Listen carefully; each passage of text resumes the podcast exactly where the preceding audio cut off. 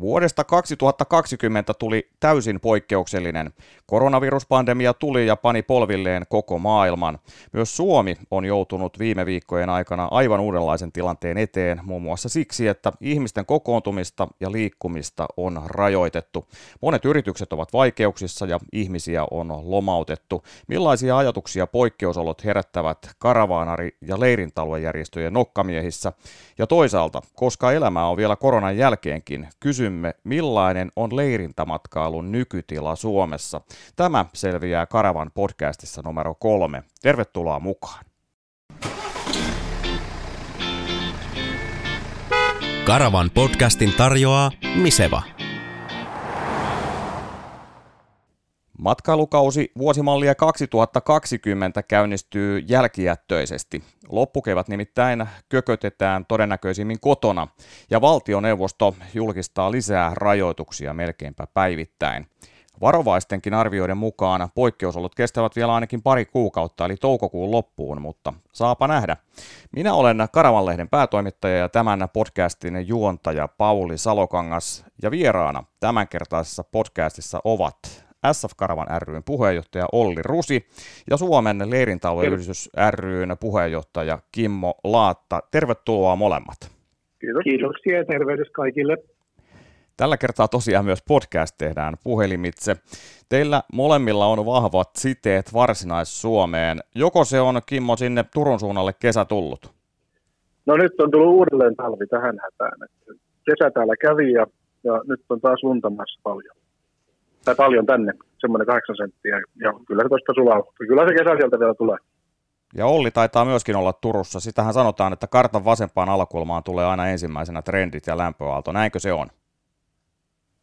Joo, se tuntuu vaikuttavan tämä meri-ilmasto täällä aika paljon. Eli tämä lounaisin kolkka maasta on aina erilainen. Että tänä talvena tuntuu, että sitä talvea ei tullut lainkaan. Että oikeastaan vasta kun kellot käännettiin kesäaikaan, niin tuli ensimmäiset kunnon lumet, että että tuossa se muutama sentti saatiin, mutta eiköhän tämä kesä tästä lähde käyntiin. Ja sen verran täytyy Turkuun vielä ottaa kiinni, koska Turku on tässä nyt epävirallisesti ehdotettu monelta suunnalta jälleen maan pääkaupungiksi, kun Helsinki on muusta Suomesta katsoen rajojen takana tällä hetkellä ja pitää näin ollen tavallaan jättää pois laskuista. Oletteko sitä mieltä, että pääkaupungin valtikka kuuluu taas Turkuun? Kimmo voi kommentoida ensin. No en näe tarvetta, että tarvii tässä nykyaikaisessa sähköisessä yhteiskunnassa siihen. Kyllä ne pystyy Helsingistä hoitaa tänne vielä. No niin, ja mitäs, mitäs mieltä Olli tästä? No tämä olisi tietenkin houkuttelevaa koukku heittää, että, että takaisin sinne, mistä sivistys on lähtenytkin, mutta toisaalta niin kuin SF Karavan ry puheenjohtajana voisi kysyä, että no miksei se olisi Hämeenlinna. No toki, toki. Sen verran voin vetää kotiin päin, että Hämeenlinnakin kelpaa. Ei siinä mitään, näistä voidaan aina neuvotella. Mutta meillä on ollut tapana aloittaa nämä podcastit siten, että olemme esitelleet vieraat vähän tarkemmin ja näin voitaisiin toimia nytkin, koska tässä on meitä SF Karavan konsernin edustajia oikeastaan kaksikin, niin aloitetaan kohteliaisuussyistä Kimmo sinusta. Sinä toimit Kustavin matkailu Oyn sekä Tammisaaren Kopparöön toiminnanjohtajana. Onko näistä jompi kumpi päätyö? Kyllä ne samalla tavalla työllistää kummatkin. Eli toiminnanjohtajana toimin Kustavi Lootholmassa ja sekä Tammisaaren Kopparöissä. Ne on vähän erityyppisiä paikkoja, mutta tämmöisiä leirintäalueita kummatkin matkailukeskuksia, jossa on mökkimajoitusta, ravintolatoimintaa ja sitten leirintäalue. Toimit myös leirintäalueyhdistyksen puheenjohtajana. Siis kuinka pitkään olet siinä tehtävässä toiminut ja millaisia teemoja olet vienyt sinne mukanasi?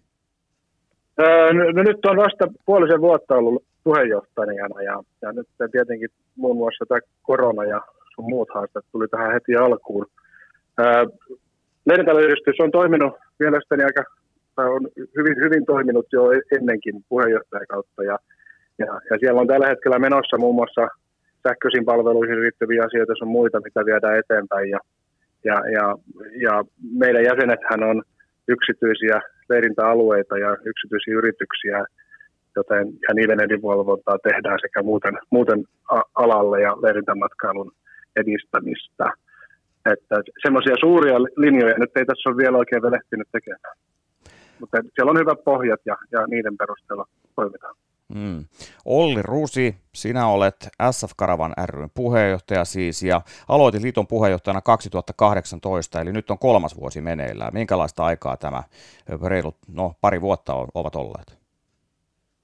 Mä olen sitä tavannut kuvata sillä tavoin, että ei ole ollut yhtään tylsää eikä ole käynyt aika pitkäksi. Että, että alkuunsa aikanaan niin mä koen, koen haastavaksi ja, ja motivoivaksi tällaisen tämän kokoisen järjestön puheenjohtajuuden ja, ja pelotti alkuunsa, että kuinka tästä loppujen lopuksi pärjääkään kaikkien asioiden kanssa, mutta mä olen huomannut, että kun me tehdään yhdessä asioita, niin silloin, silloin tämä on itse asiassa mukavaa. Et työtä kyllä riittää ja, ja tota, no, maailma muuttuu ympäriltä, meidän pitää muuttua sen myötä, niin, niin tämä pitää sopivasti virettä ja mielenkiintoa yllä. Niin, luottamustoimi on vaativa. Ehtiikö sen ohella tehdä muuta? No itse asiassa käytännössä äh, tällä hetkellä tämä vuoden 2018 alusta lähtien, niin alkujaan mulla oli tällaisia muita luottamustoimia siinä, siinä alussa, mutta kun äh, tähän sydämellä suhtautuu, niin tämä käytännössä vie aivan koko ajan. Että, että mä olen käytännössä viime ajat kyllä käyttänyt ihan täysin aikani tähän tässä Karavan ryn toiminnan edistämiseen. Matkassa on elämisen maku. Karavan podcastin tarjoaa Miseva. Hyväkuntoiset käytetyt matkailuautot ja vaunut. Jos siirrytään sitten varsinaiseen asiaan, niin tartutaan kiinni ensin tähän päivän polttavaan aiheeseen, eli koronaviruspandemiaan. Suomihan on aivan uudenlaisessa tilanteessa. Minkälaisia ajatuksia tämä teissä herättää yleisellä tasolla? Aloitetaan Kimmosta. No kyllähän se huolta, huolta aiheuttaa ja, ja mietityttää, että mitä kaikkea tästä tulee. Toisaalta itse pyrin siihen ja toivon niin kuin muiltakin kaikilta sitä malttia nyt tämmöisessä tilanteessa. Ja tietoa on paljon, joka paikasta tulee ja oikeaa ja väärää ja niin edelleen, niin, niin semmoista tietyllä tavalla yritän ainakin itse suodattaa sitä mahdollisimman paljon ja odottaa aina sen, sen vaikka tulisi jotain, jotain semmoisia hätkähdyttäviäkin tietoja välillä, niin, niin, niin hiukan rauhoittua ja, ja siinä mielessä niin kuin maltilla edetä tässä asiassa, koska, koska tilanteet vaihtuu ja muuttuu nyt aika, aika lailla ja nopeastikin ja koko aika. Et, et, et, et nyt tällä hetkellä tulevaisuuteen katsominen on todella hankalaa varmasti kaikilla, että et kenelläkään ei, ei, ei ole oikeastaan tietoa siitä, että mihin, mihin tämä on menossa. Olli, ole hyvä, yleiset tunnot. Joo, kiitoksia. Kyllähän tämä on ollut sellainen sokkikohtelu koko maa, maailmalle, että, että selvästi osoittaa, että me ei ole oltu varauduttu tällaisiin asioihin. Ja, ja tietenkin jos ajatellaan tämä lyhyt aikajakso, jossa, jossa meitä nyt on ravisteltu, niin tahtoo olla niin, että meidän ajatukset suuntaa kaikkiin niihin, niihin uhkakuviin ja, ja niihin rajoituksiin ja niihin asioihin, joita, joita meille tulee ennen kokemattomalla tavalla nyt eteen, mutta – mutta kyllä kuitenkin kaikki viittaa siihen, että, että tämän jälkeenkin tästä noustaan ja se aikajakso ei välttämättä ole niin pitkä. Että, että nyt kun tehdään päätöksiä ja tehdään, tehdään valintoja, niin pitää muistaa, että, että kun ne valinnat tulevat toteen, niin silloin saatetaan jo elää erilaisissa vaiheessa ja, ja ollaan taas palaamassa lähemmäs sellaista niin kuin totuttua elämän ja matkailurytmiä. Niin, kun, kun, kun puhutaan sitten leirintäalueesta ja teidän edustamistanne järjestöistä, niin toistaiseksi valtioneuvosto ei ole nostanut leirintäalueita tikunnokkaan, eli on rajoitettu yli 10 hengen kokoontumisia, esimerkiksi ravintolat on pidettävä nyt kiinni toukokuun loppuun, mutta onko teillä käsitystä, minkä verran suomalaisilla leirintäalueilla liikkuu tai on majoittuneena väkeä tällä hetkellä? Kimmo, ole hyvä. No joo, ky- kyllähän se, se liikkuminen on joka tapauksessa vielä tähän aikaan vuodesta ja, ja keväällä ennen tuota kesä, kesäsesonkia joka tapauksessa aika, aika, aika pientä. Jonkun verran toki nyt liikkuu, mutta, mutta, mutta kyllähän se niin kuin painottuu tuonne kesään joka tapauksessa. Mutta onhan leirintäalueella sitten kuitenkin, kuitenkin näitä kausipaikkalaisia ja vuosipaikkalaisia, jotka siellä, siellä nyt ovat. Ja, ja, ja heihin se sitten eniten vaikuttaa, jos, jos käy esimerkiksi niin, että rajoituksia tulee. Mutta tosiaan niin, niin, niin, se on niin pientä vielä se, se, se tämmöinen satunnainen matkailija, joka liikkuu ainakin näissä meidän, meidän kohteissa, että tota, siinä mielessä tällä nyt ei ole vielä, vielä merkitystä. Toki sitten meilläkin on, on on ravintolat ja on ravintoloitsijoita, ulkopuolisia ravintoloitsijoita näissä meidänkin kohteissa, niin, niin heihin tämä nyt jo vaikuttaa kovasti nyt jo tämä tilanne. Ja on avaamassa paikkoja ja, ja hiljalleen kevättä, kevättä avaamassa ja, ja, ja sitä kautta myös se siellä sitten yleensä alkaa liikkumaan, liikkumaan asiakkaita, niin kyllä se siihen lähtemiseen nyt tietenkin se vaikuttaa koko tilanne. Miten oli SF Karavan leiritaulueiden tilanne? Onko siellä väkeä? No kyllä mä olen toisaalta ylpeä siitä, millä tavalla SF Karavan ry jäsenyhdistykset on suhtautuneet vastuullisesti tähän, tähän yllättävään tilanteeseen. Eli valtioneuvoston ja THLn ohjeiden mukaan on suhtauduttu asiaan vakavasti ja tehty niitä riski, riskikartoituksia harkintaa ja haluttu sillä tavoin, sillä tavoin omin toimin vaikuttaa siihen, että tämä, tämä virustartunnat olisivat epätodennäköisiä ja, ja pystyttäisiin mahdollisimman hyvin suojaamaan erityisesti meidän erityisryhmiä. Suuri osa sanotaan meidän liiton suositusten mukaan niin jäsenyhdistykset ja niiden alueet ovat peruuttaneet toukokuun loppuun asti erityisiä tapahtumia, eli halutaan noudattaa näitä suosituksia. Toisaalta leirintäalueet, kuten mainitsit, niin, niin voivat olla avoinna, mutta nämä, nämä esimerkiksi ravintolapalvelut ja kokoustilat ja vastaavat voivat olla kiinni. Et, et, tämä harrastus on ollut liikkumassa tähän ympärivuotiseen suuntaan, että se ei ole pelkästään loma-ajan matkustusta, vaan, vaan enemmän haetaan myöskin loma-aikojen ulkopuolella elämyksiä ja kohteita. Että tällä hetkellä se jakautuma on sillä tavalla, että vielä tässä kuussa eletään aika hiljasta aikaa, mutta tietenkin toivon käsi sydämellä ja sormet ristissä, että tämä varsinainen kesämatkailukausi silloin saadaan elettyä lähempänä normaalia tilannetta. Täyttä elämää. Irtiotto arjesta. Karavan podcastin tarjoaa Miseva. Niin nythän on sellainen tilanne valtakunnassa, että esimerkiksi hotellit saavat vielä jatkaa majoitustoimintaa. Tilanne saattaa tosiaan muuttua nopeastikin. Ravintolat on pantu kiinni. Joissakin maissa leirintalueet eivät saa nyt toimia. Tiettävästi esimerkiksi Norjassa niitä on pantu kiinni. Pitäisikö leirintalueet Suomessa sulkea tässä tilanteessa? Olli, vaihdetaan nyt vähän järjestystä. Olli voi aloittaa. Ja kiitoksia. Tällä hetkellä meillä on, on monet yhdistykset tehneet päätöksiä sillä tavoin, että, että leirintäalueet on toistaiseksi vierailijoiden suojelemiseksi suljettu vierailta, eli ainoastaan siellä, siellä kausipaikalaiset ja pitkään viihtyvät voivat terveinä ollessaan siellä vierailla. Ja tämä on tietyllä tavalla meillä niin kuin harkittua ihmisten suojelua. Ja täytyy muistaa, että siihen liittyy meillä myöskin sellainen, että meillä on paljon henkilöitä, jotka tekevät vapaaehtoistyötä alueilla, niin he saattavat itse kuulua niihin, niihin riskiryhmiin, joita halutaan suojella.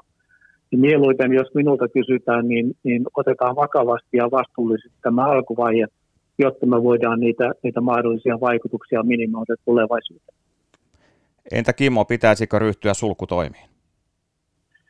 No, joo, me, me kanssa niin me toimitaan, toimitaan ihan kanssa täysin, täysin THL ja viranomaisten ohjeistusten mukaisesti.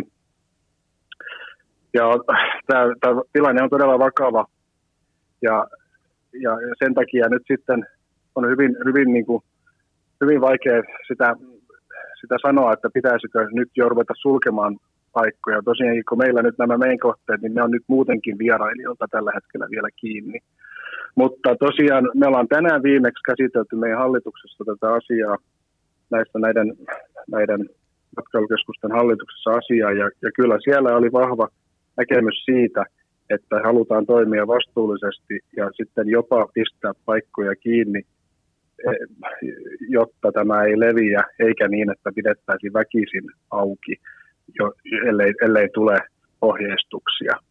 Eli jos tulee suosituksiakin, niin kyllähän me silloin sitten varmaan lähdetään jo sitä asiaa vakavasti harkitsemaan, että laitetaan kiinni jopa, että ei välttämättä tarvitse odottaa määräyksiä. Kimmo, jatka siitä suoraan. Minkälaisia ohjeistuksia teiltä on lähtenyt leirintäalueelle näissä poikkeusoloissa nyt muuten kuin kiinnittää aukioloon liittyen? Kyllä meiltä on lähtenyt. Meillä on tehty yhteistyötä myös Euroopan laajuisesti. Muun muassa, muun muassa Irlannissa on ollut tämmöinen aika kattava kattava ohjeistus siitä ja sitä on käytetty hyödyksi ja, ja muuta infoa. Meillä on näitä meidän jäsen, jäsenyrityksiä, niin, niin ollaan, ollaan tiedotettu ja laitettu niille tietoa siitä, että miten, miten alueella toimitaan ja miten tätä pystyttäisiin välttämään näitä riskejä ja niitä syntymistä siellä. Että kyllä me hyvin aktiivisesti ollaan oltu tässä asiassa myös niin kuin meidän omiin jäsenien yhteydessä.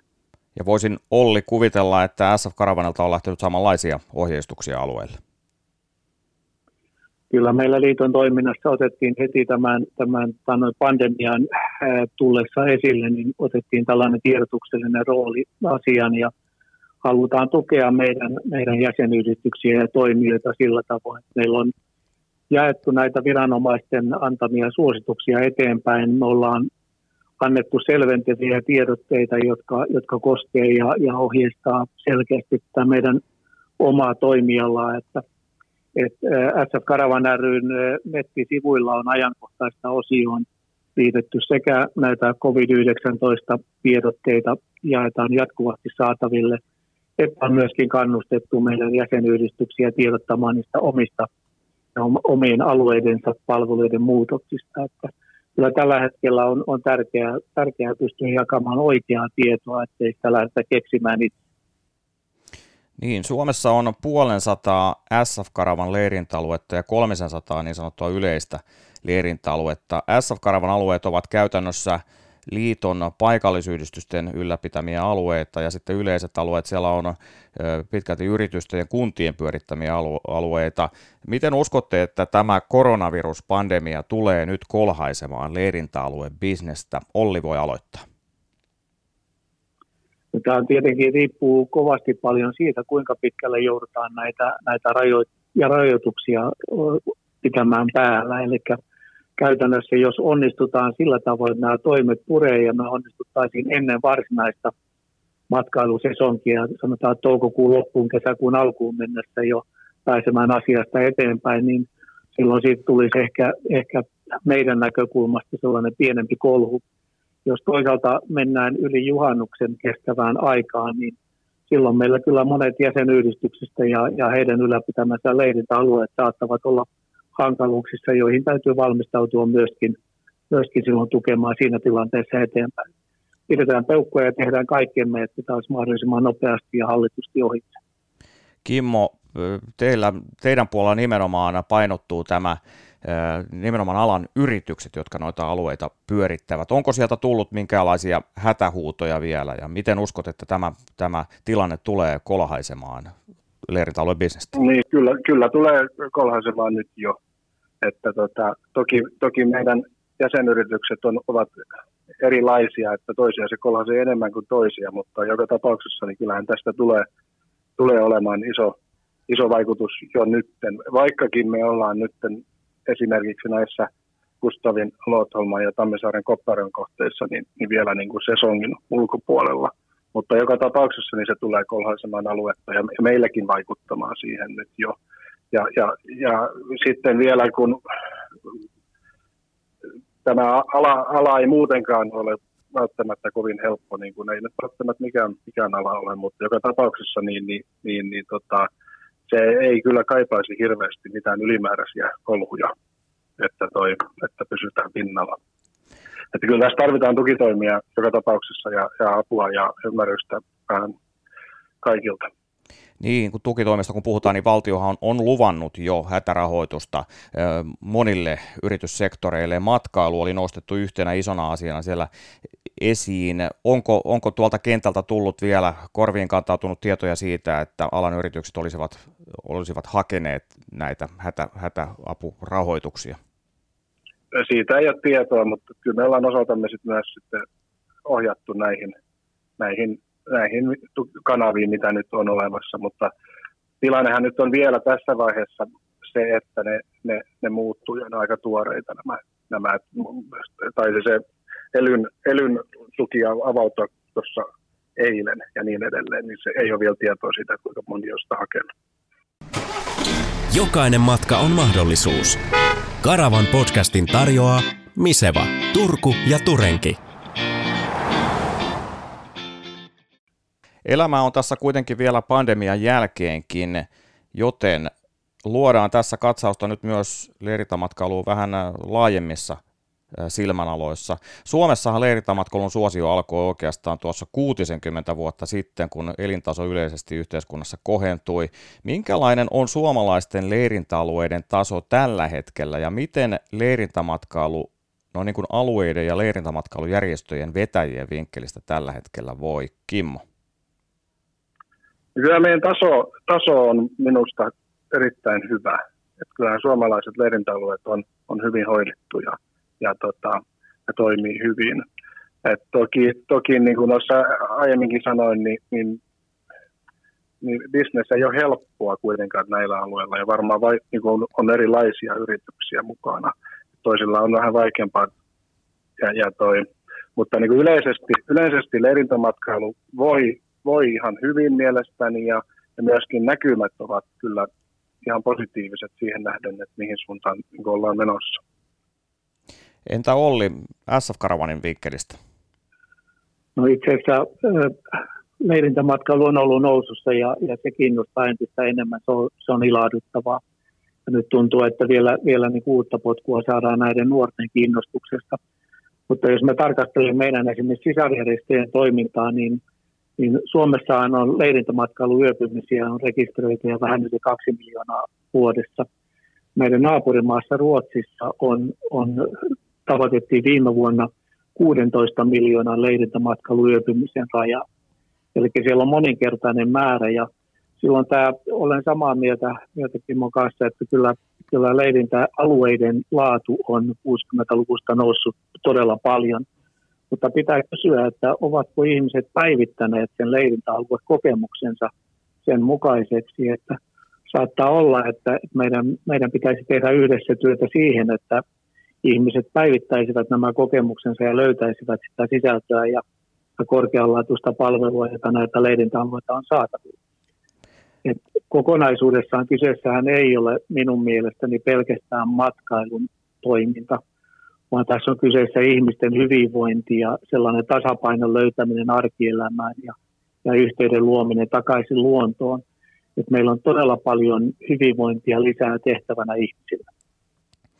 Niin, Suomessa tosiaan, kuten oli tuossa sanoit, niin leirintäalueella vietetään pari miljoonaa yötä vuodessa ja sitten Ruotsissa lukema se 16 miljoonaa. Suomen suurin leirintäalueyhtiö pyörittää neljää leirintäaluetta, kun taas vastaavasti Ruotsin suurin 40 leirintäaluetta. Mistä tällaiset erot voivat johtua? Kimmo, mitä, mitä sanot? No ky- kyllä tässä on kulttuuriero on, on, on iso myös siinä, että tota, Suomi, Suomi on mökkien mökkien maa enemmän kuin, kuin Ruotsi ja, ja, ja siihen, siihen liittyy aika pitkälti se.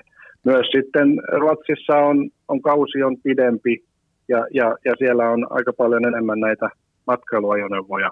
En nyt muista, mä en muista nyt sitä summaa, mikä se oli, mutta se määrä on kuitenkin jo historiasta aika paljon enemmän. Mutta kyllä tämmöinen kulttuuriset erot on, on varmaan ehkä se suurin, suurin vaikutus myös siihen, että, että Ruotsissa on, on totuttu tähän leirintämatkailuun kuitenkin vielä Suomea enemmän kuin Suomi. Suomessa sitten taas ihmisillä on aika paljon enemmän niitä omia mökkejä ja vapaa-ajan kotimaan matkailu niin kohdentuu niihin enemmän. Kyllä mä vielä, hmm. vielä tuo lisäisin tavallaan näkökulmana sen, että, että, että noin tämä elämyksellisyys ja, ja, ja ne oheispalvelut, se sisältö, miksi alueelle tullaan ja, ja miksi niitä palveluita käytetään, niin, niin minusta tuntuu, että, että meillä on, on tällaista yksittäiset toimijat eivät ole välttämättä löytäneet sellaisia konsepteja näitä elämysten tuottamista tai välittämistä sillä tavoin. Kyllä meillä varmasti on mahdollisuuksia kehittää tätä kotimaan matkailua ja, ja, ja luoda sille vielä parempia edellytyksiä houkuttaa ja pitää matkailijoita Suomessa. Joo, ja sen verran voin kommentoida, että toi, niin Ruotsissa selvästi viipymät on kyllä pidempiä näissä näissä leirintäalueilla. Että sen, sen eteen on kyllä työtä vielä tehtävänä, että saataisiin viipymiä myös pidennettyä Suomessa. Niin nyt kun tämä Ruotsi tässä nousi esiin, niin siellähän on investoitu alueisiin, houkuteltu uusia sukupolvia ja käyttäjäryhmiä mukaan harrastuksen, leirintä, matkailuharrastuksen pariin. Ja, ja sikäläistä leirintäopasta selaamalla on aika helppo nähdä, että siellä on alueella on vesipuistoa ja muita, muita huvituksia. Miten alueisiin Suomessakin luotaisiin tällainen investointihalu? Kimmo, ole hyvä. No, vuokrasopimuksia pitäisi saada, pidemmiksi. Se olisi varmaan semmoinen yksi, yksi selkeä keino. Eli vuokranantajat leirintäalueille, niin jos, jos on pidempiä vuokrasopimuksia, niin silloin on myös sitten kovempi ja mahdollisuus investoida sinne enemmän. Ihan yksittäinen vastaus. Olli, onko SF Karavan leirintäalueella minkälaisia rahkeita ryhtyä näinä aikoina investointeihin?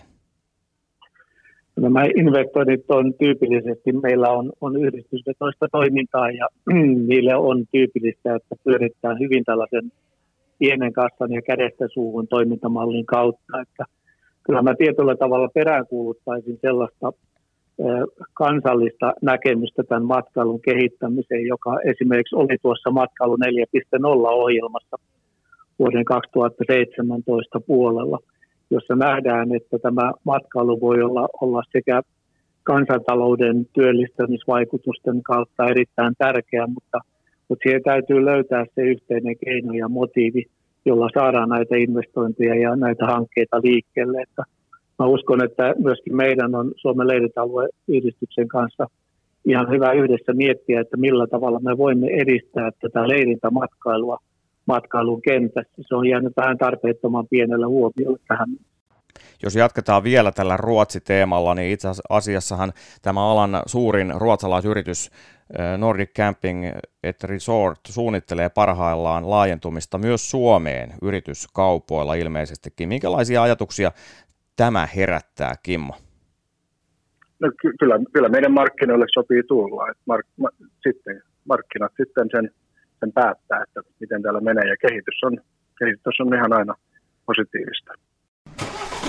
Pyörät pyörivät, karavaani kulkee. Karavan podcastin tarjoaa Miseva. Olli, nämä SF Karavan leirintäalueet ovat vähän, vähän eri, eri luonteisia, eri luontoisia. Jos vähän karrikoin, että 80-luvun nelikymppiset nauttivat silloin aikanaan talkootyöstä ja yhdessä rehkimisestä, ja nykyiset nelikymppiset sitten me ehkä haetaan vähän enemmän elämyksiä. Jos SF Karavan paikallisyhdistysten noista alueiden jatkuvuudesta puhutaan, niin pitäisikö leirintäalueidenkin muuttua enemmän tuollaisista työleireistä elämysmaailmojen suuntaan, nyt kun viittaan tähän näihin vesi, vesipuistoihin ja muihin vastaaviin? Joo, välttämättä ne elämykset ei merkitse pelkästään tällaisia urheilu- tai vesipuistoja vastaavia. Ne elämykset voi tulla, tulla paikallisuuden kohtaamisesta ja sellaista asioista, jotka eivät ole tuttuja omasta arkielämästä. Hmm. Et, et kyllä, kyllä tämän, tämän tyyppistä tavallaan niin kuin toimintaa voidaan aktivoida monella tavalla. Itse asiassa enemmänkin tuntuu, että kansainvälisesti ollaan sitä mieltä, että tällaiset tavallaan suuret turistikohteet eivät välttämättä ole yhtä suuressa vedossa enää kuin ne on aikaisemmin olleet. Että ihmiset hakee sellaisia, sellaisia aitoja kohtaamisia ja, ja ihmiseltä ihmisille tason asioita ja, ja ne on aika paljon palveluperusteisia, eivät välttämättä vaadi niin suuria investointeja. Että, että kyllä tämä, tämä kenttä on muuttumassa ja, ja myöskin meidän näkökulmasta se jäsenyyden rooli vaikuttaa tiettyjen tutkimusten perusteella olevaan muutoksessa. Että, että kyllä meidän täytyy kyllä niitä, niitä elämyksellisyyttä ja, ja vierailijan, kävijän, asiakkaan, jäsenen kokemuksia ja elämyksiä painottaa entistäkin enemmän. Edellisessä Karavan podcastissa oululaisen Nallikarin Lomakylän toimitusjohtaja Sirpa Walter oli sitä mieltä, että kuntien tulisi olla kiinnostuneempia suomalaisten leirintäalueiden kehittämisestä, koska, koska tämä voisi sitten lisätä matkailukohteiden mahdollisuuksia toimia pitempään kuumemman sesongin ulkopuolella ja muut, muutama muunkin pointti siinä oli, mutta jaatteko tämän näkemyksen, Kimmo, mitä, mitä sanot? No kyllä, joo, totta kai. Kyllä, kyllä olisi syytä olla ja, ja yksi, yksi asia tähän oli, mitä tuossa aiemminkin sanoin, niin, niin esimerkiksi ne vuokrasopimukset ja nämä, ja sieltä saakka siihen pystyttäisiin vaikuttamaan kyllä siihen, että perintäalueelle pystyttäisiin investoimaan muun muassa lisää. Ja, ja toki jos kunnat ovat enemmän kiinnostuneita, niin se, se sitten helpottaa tätä asiaa. Miten Olli näkee tämän kuntien roolin tässä asiassa? No kyllä mä ensimmäiseksi haluaisin myöskin kiittää Suomen leirintäalueen yhdistyksen kanssa tehtyä hyvää yhteistyötä esimerkiksi leirintämatkailun rahavirtojen ja työllistämisvaikutusten tutkimuksessa, että et, et jostain syystä niin, niin pitäisi saada kunnat heräämään siihen, siihen todellisuuteen, että itse asiassa aika monessa kunnassa tämä leirintäalue, olkoon sitten SF Karavan ry jäsenyhdistyksen yllättämä tai yksityinen, niin se on eniten matkailuyöpymisiä paikkakunnalle tuova. Ja kun me tiedämme, että, että tämä matkailija tuo nyt 104 euroa per henki per vuorokausi tai 236 euroa per, per matkailuajoneuvo vuorokaudessa rahaa paikalliseen talouteen, niin silloin on todella iso merkitys, merkitys paikallisesti. Ja mä olisin vähän ihmeissäni, että jos tämä ei, ei nykyisessä kuntien taloustilanteessa kiinnostaisi kuntapäättäjiä, että meidän täytyy varmasti harkita, että kuinka me osaamme tämän asian selkeimmällä tavalla esittää.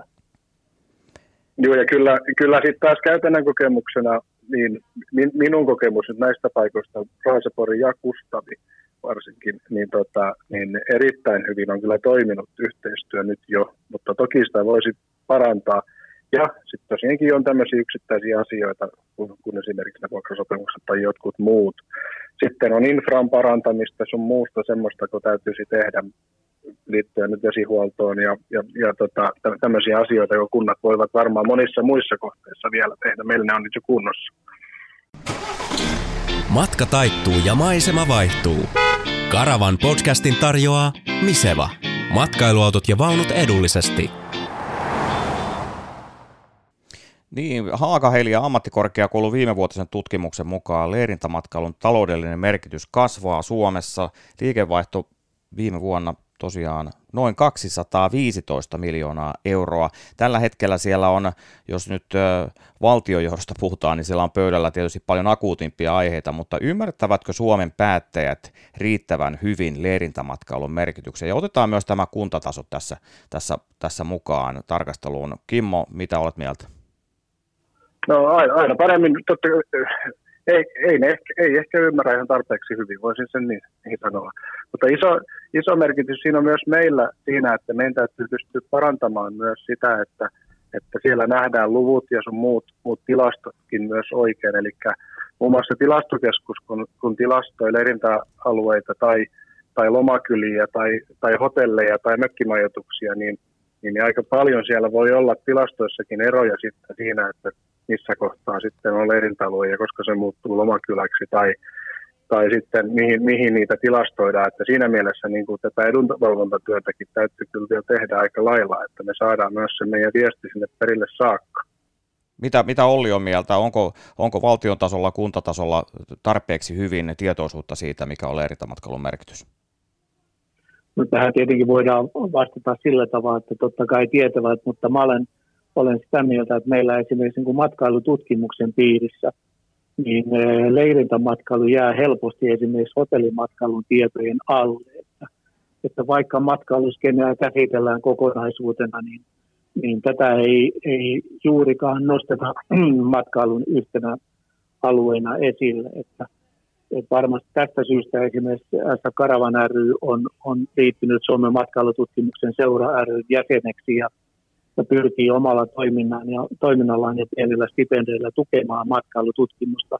Ja sen yksi motiivi on sellainen, että meidän tulee saada näkyville tämä leirintämatkailun vaikutukset vielä selkeämmin ja, ja erikseen muusta matkailusta.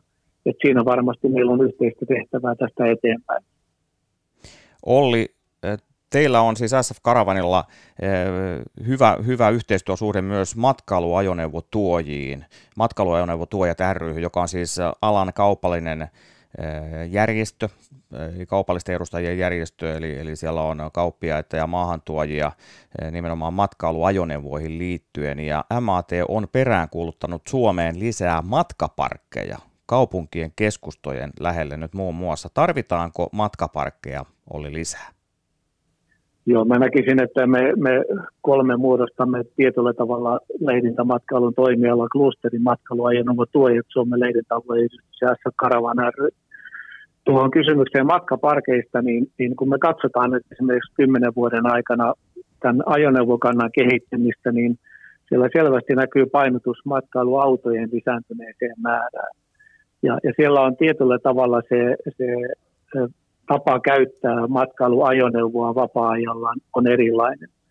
Et on, on jatkuvasti noussut lisää kyselyä siihen, että esimerkiksi nämä yöpymiset ja, ja noin matkailuauton käyttäminen esimerkiksi kulttuurikohteiden yhteydessä, niin sillä nähtäisiin mielellään, että olisi eurooppalaisen tyylin näitä matkaparkkeja, jotka ei minun mielestäni suinkaan ole kilpailevia näiden leirintäalueiden kanssa, vaan itse asiassa täydentää sitä palvelukokonaisuutta näin kuluttajien ja harrastajien näkökulmasta. Entä Kimmo, mitä, mitä sanot matkaparkeista?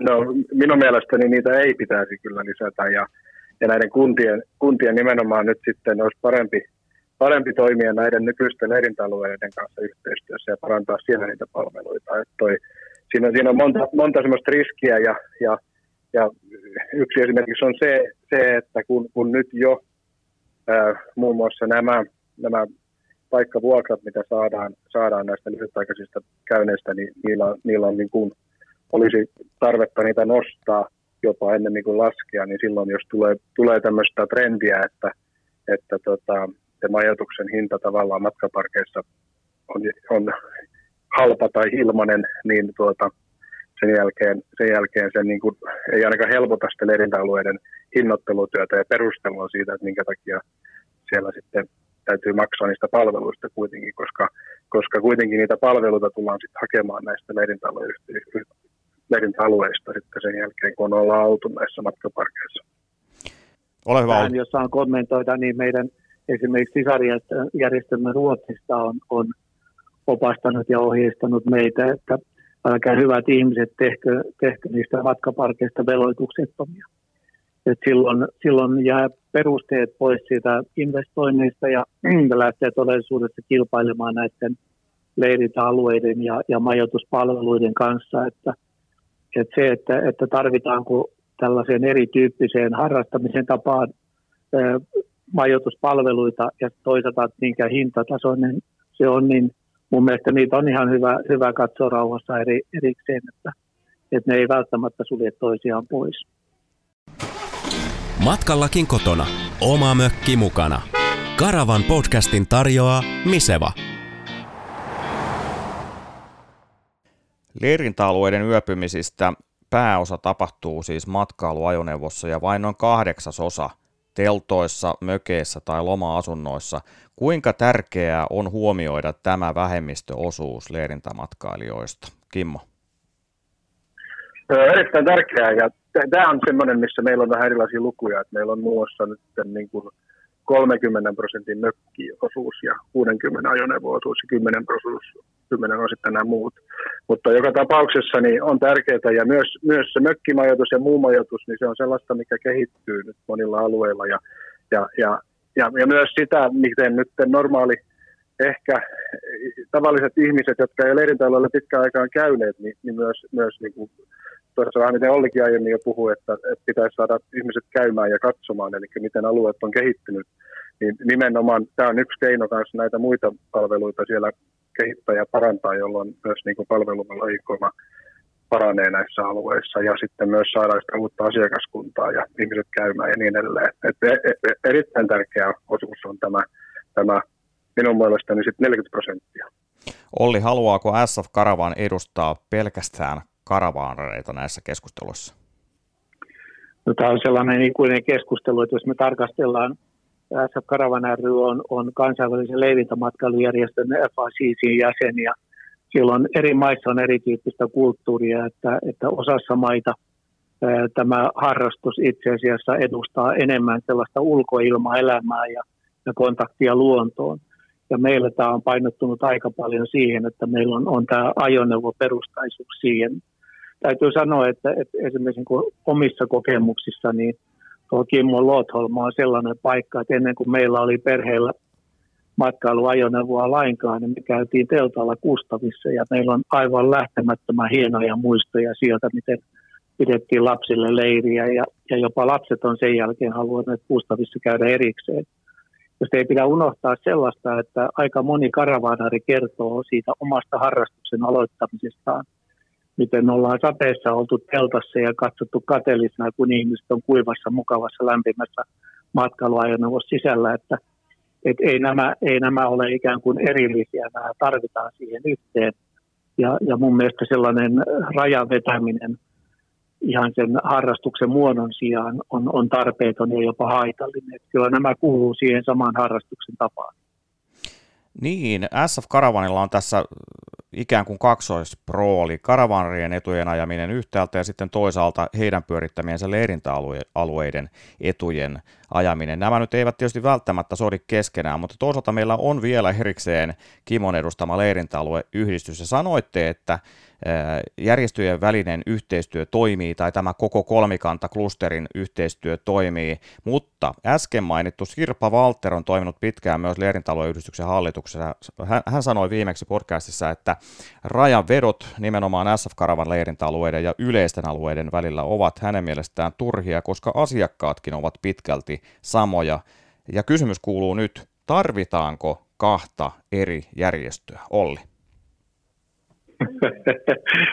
Tätähän sinä et valmistellutkaan minulle etukäteen kysymyksenä, mutta, mutta tuota, noin, on myöskin ajateltu sillä tavalla, että, että matkailuajoneuvotuojat edustaa näitä matkailuajoneuvoja. Suomen leirintäalueen yhdistys leirintäalueita ja SF Karavan ry edustaisi tavallaan kuluttajia ja leirintämatkailun käyttäjiä. Et itse asiassahan meillä, meillä tavallaan tämä kun luetaan SF Karavan ryn sääntöjä, niin se ei, ei, me emme ole leirintäalue, eh, leirintäalueiden etujärjestö, vaan matkailuajoneuvoharrastuksen etujärjestö. Ja, ja silloin tuota noin, kyllä minä ihan mielelläni edelleen katson sellaisia asioita yhdessä, että mitä voimme, voimme menestyksekkäästi Suomen leirintäalueyhdistyksen kanssa tehdä yhdessä. Esimerkiksi niin kuin tuossa, tuossa oli Jyväskylässä juuri leirintämatkailun kehittämispäivillä SF Karavan järjestämillä oli myöskin yksityisten leirintäalueiden edustajia. Se oli tosi kiva. Toivottavasti tulee jatkossa enemmän. Mikä on Kimon näkemys asiaan? Tietysti yhteistyö pelaa, eikä siinä mitään, mutta että tarvitaanko kahta eri järjestöä? Joo, joo, ehdottomasti tarvitaan, koska niin kuin Olli sanoi, niin, niin ne ovat vähän eri, eri, eri tarkoitukseen perustettujakin ja näin näin niin näkisin, että SFC-karavan jäsenet ovat, ovat meidän jäsenten asiakkaita aika pitkälti myös, eli ovat niitä kuluttajia sitten samalla aina. Mutta toki se yhteistyö on hyväksi ja, ja, ja sitä täytyy tehdä ja, ja helpommin saadaan tätä, tätä leirintämatkailua esille ja niin edelleen, jos, jos toimitaan kaikki kolme yhdessä. Kyllä minun mielestäni, hmm. minun mielestäni SF Karavan henkilöjäsenille on eduksi kun leirintäaluepalvelut on hyvälaatuisia, niin on laajasti saatavilla, että, että tämä ei ole sellainen kilpailu, että, että me emme näkisi hyvällä, että, että jäsenemme käyvät yksityisillä alueilla päinvastoin. Se rikastuttaa ja, ja lisää tämän harrastuksen houkuttavuutta. Kyllä, kyllä. Jos käännytään tässä sitten hiljalleen loppusuoralle, niin summaillaan hiukan kaiken edellä keskustelun pohjalta, niin Olli, minkälaisilla TCllä leirintämatkailun tulevaisuus Suomessa näyttää jatkossakin valoisalta? No TCllä oikeastaan on sillä tavalla, että tämä, tämä oma kulttuuri, omat, äh, oma ympäristö ja meidän monipuoliset maakunnat pystyy tarjoamaan erittäin paljon sisältöä ja sellaisia ihmisten kokoisia elämyksiä. Ja mä pitäisin, että tulevaisuudessa on erittäin tärkeää, että me pystytään tarjoamaan – sellaiselle arkielämälle vastapainoa tällä tavoin. Ja mä olen teesinä sanonut sillä tavalla, että minua kummastuttaa se, että SF Karavan ryn eh, jäsenistä on, jäseniä on vain noin vähän yli yksi prosentti suomalaisista, että tämä harrastuksen sisältö pitäisi tuoda elämyksiä ja, ja tyydyttävää vapaa-aikaa paljon suuremmalle osalle kuin vain yhdelle prosentille suomalaisista. Että että kun me hoidamme tämän leiviskämme oikein ja osaamme vastata harrastajien odotuksiin, niin minun mielestäni nämä kasvumahdollisuudet tässä on ihan merkittävä. Eli potentiaalia on. Mitkä ovat Kimmon teesit? Öö, joo, teesit. Kotimaan matkailun kasvu, ympäristöarvot ja kestävä kehitys. No niin, siinähän ne tulivatkin sitten napakasti. joo, kyllä. Joo, kyllä me niillä pärjätään täällä näin ja se on se, mihin suuntaan täytyy ja se on myös se, mikä, mitä nuoriso ja, ja nuoremmat polvet, niin kyllä ne niitä ympäristöarvoja ja kestävää kehitystä ja kestävää matkailua niin, niin arvostavat sitten jo ja miksei iäkkäämmätkin. Mutta Tässä siis... on jännä tilanne, että, että meillähän on itse asiassa tilanne, jossa, jossa tämä harrastus on, on jo pitkään noudattanut esimerkiksi Metsähallituksen kestävän luontomatkailun periaatteita, niin aikaisemmin kuin jo nyt, nyt myöskin samalla tavoin. Ja, itse asiassa tämä vastuullinen matkailu on sellainen, joka minun mielestä on jo pitkään ollut ihan olennainen osa tätä, tätä matkailuajoneuvon harrastusta. Että kyllä näillä ei tarvitse sitä asioita muuttaa, niillä eväillä pärjätään kyllä myöskin näiden tulevien sukupolvien ja harrastajien kanssa. Mm.